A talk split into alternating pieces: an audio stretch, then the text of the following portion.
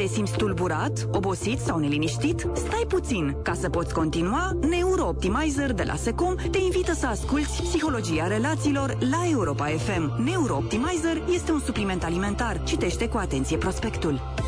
Psihologia relațiilor cu Gaspar Gheorghi la Europa FM. Bună seara și bine v-am regăsit la o nouă ediție din Psihologia Relațiilor. Vă mulțumesc pentru că sunteți din nou pe frecvențele Europa FM. În această seară vă invit să vorbim despre burnout și oboseala pandemică. După mai bine de un an de când suntem nevoiți să ne adaptăm viața la fluctuațiile pandemice, putem declara că luăm parte la cel mai amplu experiment psihoemoțional din istoria recentă a omenirii. Emoțiile și trăirile intense pe care ne-am permis să le simțim sau pe care le-am împins cu încăpățânare pe tărâmurile uitării, pot reprezenta răspunsul cheie la întrebarea cum va fi sănătatea noastră mentală la sfârșitul acestei pandemii. Orice schimbare din exteriorul sau interiorul nostru, mai ales dacă ne referim la cele cu potențial amenințător, declanșează o serie de reacții chimice în creier. Reacții pe care ajungem să le percepem ca modificări fiziologice și adesea le numim emoții. La modul concret, în funcție de ce substanță se descarcă în creierul uman, o persoană se poate simți într-un fel sau altul. Dacă partenerul de viață ne oferă o îmbrățișare, iar relația cu acesta este una suficient de bună, creierul va secreta oxitocină și endorfine, hormoni care ne vor face să trăim bucurie, entuziasm, siguranță, împlinire, poate chiar fericire. Dacă ne referim însă la o situație neplăcută, reprezentată, spre exemplu, de riscul de a ne infecta cu COVID-19, ori îmbolnăvirea din cauza vaccinului, sau pericolul de a-i pierde pe cei dragi, creierul nostru va secreta o serie de alți hormoni, precum cortizolul și adrenalina, cunoscuți drept hormoni ai stresului și care ne vor pune în mișcare sistemele biologice automate de apărare, așa cum ar fi reacțiile de genul lovește sau fugi. Iar în astfel de momente nu gândim, doar simțim și acționăm. Dacă revenim la situația pandemică în care ne aflăm din primăvara anului trecut, în mod evident, creierul nostru a descărcat cantități semnificative din acești hormoni ai stresului, care au fost resimțiți la nivel psihologic sub formă de frică, anxietate, agitație, disperare, panică, ca să numesc doar câteva posibile emoții. Trăiri subiective pe care dacă nu știm cum să le gestionăm într-o manieră inteligentă din punct de vedere afectiv, pot determina o epuizare emoțională. Iar epuizarea emoțională, alături de lipsa empatiei sau a compasiunii față de sine și cei din jur și prezența unor gânduri de deznădejde și inutilitate personală, reprezintă cele trei trăsături de bază a ceea ce în psihologie numim burnout. În termeni uzuali, burnoutul descrie o stare de ardere psihologică, care se instalează după o perioadă lungă definită de stres, de emoții care au fost percepute ca fiind extrem de consumatoare și de un sentiment de pierdere a sensului în viață. Dintre cele trei componente ale burnoutului, epuizarea emoțională ne afectează cel mai mult relațiile, sănătatea, randamentul în muncă, pe scurt, calitatea vieții. Apropo de randamentul în muncă, foarte mult timp s-a vorbit doar despre burnoutul profesional, concept propus în 1970 de către psihologul american Herbert Freudenberg. Apoi termenul s-a extins prin noțiunea de burnout familial sau relațional. Iar de câteva luni încoace vorbim inclusiv despre burnoutul pandemic. Revenind la epuizarea sau arderea emoțională, potrivit psihologiei relațiilor, marea problemă a umanității nu e prezența stresului. Acesta a existat din totdeauna în viețile oamenilor, chiar dacă nu l-am numit în acest fel. Nu e nici măcar prezența emoțiilor negative. Problema e cauzată de faptul că ne e teamă de propriile emoții. Și deoarece evităm întâlnirea cu acestea, existența noastră se poate complica destul de mult. Emoțiile de care fugim sau pe care evităm să le trăim rămân în corpul nostru și ajung să ne îmbolnăvească atât mental cât și fiziologic. La ora actuală se știe, în baza a numeroase studii clinice, că emoțiile respinse sau ignorate pot duce la tulburări psihice și la diferite boli cronice, așa cum ar fi tulburările de anxietate, depresia, problemele cardiovasculare, variatele forme de cancer, adicțiile, diabetul și inclusiv afecțiunile sistemului imunitar.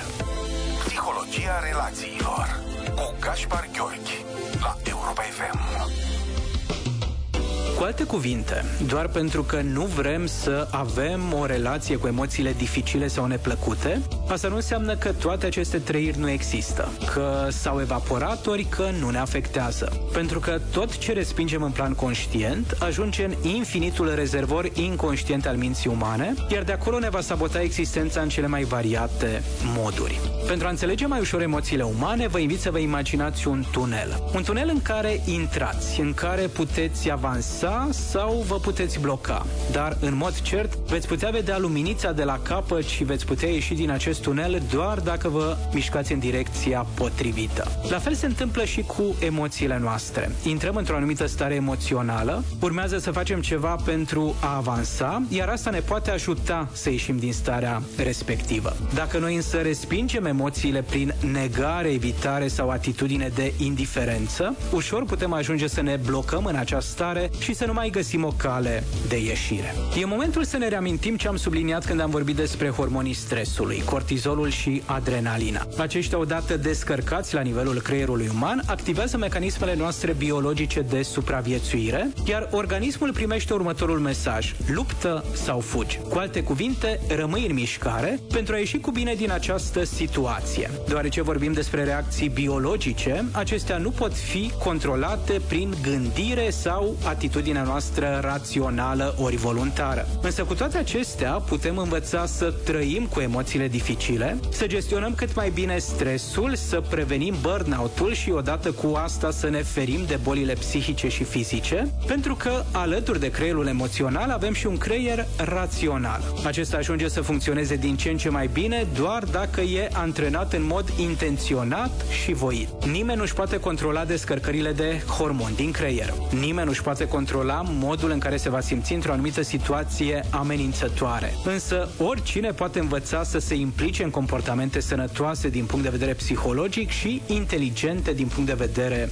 relațional. Vă invit să punem informația acumulată până acum cap la cap, într-o formulă cu sens pentru mintea noastră conștientă. Așadar, stresul e inevitabil. Asta înseamnă că și expunerea la burnout e crescută. Însă, epuizarea emoțională poate fi prevenită dacă noi deținem câteva informații despre cum funcționează creierul uman și dacă ne identificăm cele mai eficiente strategii de gestionare a stresului. Creierul nostru emoțional are două responsabilități majore. Să evite pericolele și să se simtă în siguranță, fără să fie preocupat de ce strategii folosește pentru a îndeplini aceste două obiective. Din fericire, natura ne-a înzestrat și cu un creier rațional, prin intermediul căruia putem găsi sensul reacțiilor noastre emoționale, dar și să identificăm strategiile cele mai sănătoase pentru a evita pericolele și a ne simți în siguranță. Știm deja că în situații amenințătoare, strategia automată e de fugă sau de luptă. Însă în situații actuale de viață în care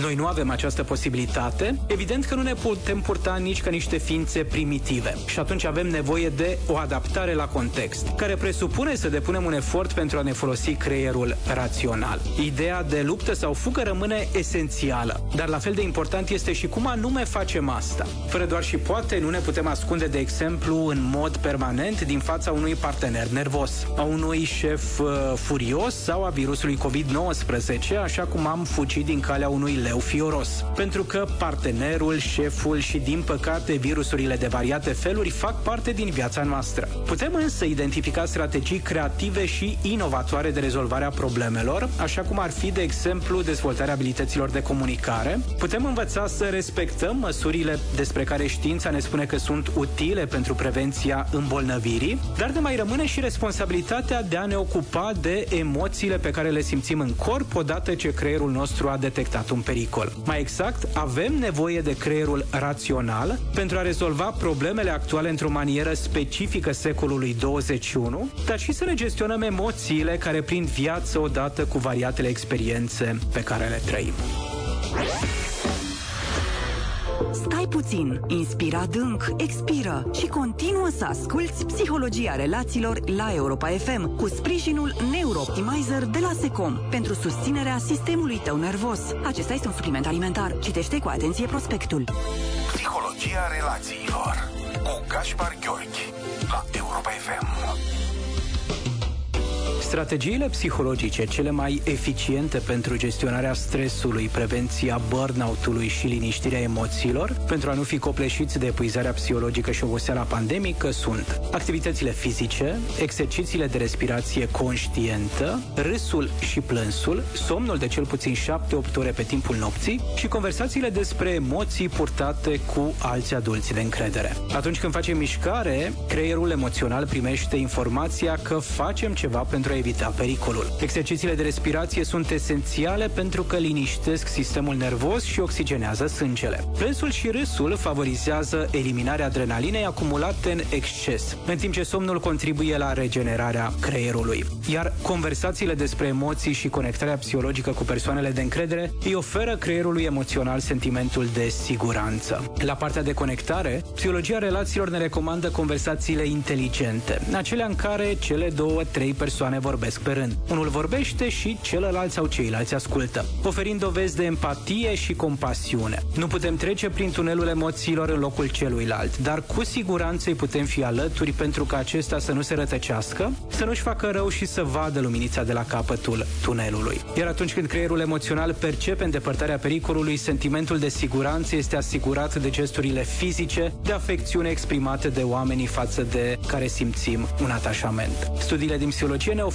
și aici câteva informații concrete. Ajută în special îmbrățișările de peste 9 secunde. Și dacă este vorba despre partenerul romantic, săruturile de minim 6 secunde. Astfel, ajungem să ducem la bun sfârșit cele două obiective majore ale creierului emoțional, supraviețuirea și siguranța. Și totul se petrece într-un mod inteligent din punct de vedere relațional și eficient pentru sănătatea noastră psihică și fizică. Cele 5 strategii de prevenție a epuizării emoționale și de gestionarea burnout-ului pandemic merită adaptate în funcție de specificul fiecăruia dintre noi. Unii oameni se vor simți mai confortabil cu mișcarea fizică, alții cu exercițiile de respirație și somnul odihnitor pe timpul nopții, ori cu momentele de râs sau plâns. Important este să ne asigurăm însă că avem cu toții acces și la conversațiile despre emoții și la momentele de conectare. Înainte de a încheia ediția de astăzi din Psihologia Relațiilor, aș vrea să vă vorbesc și despre trei întrebări cheie la care vă încurajez să găsiți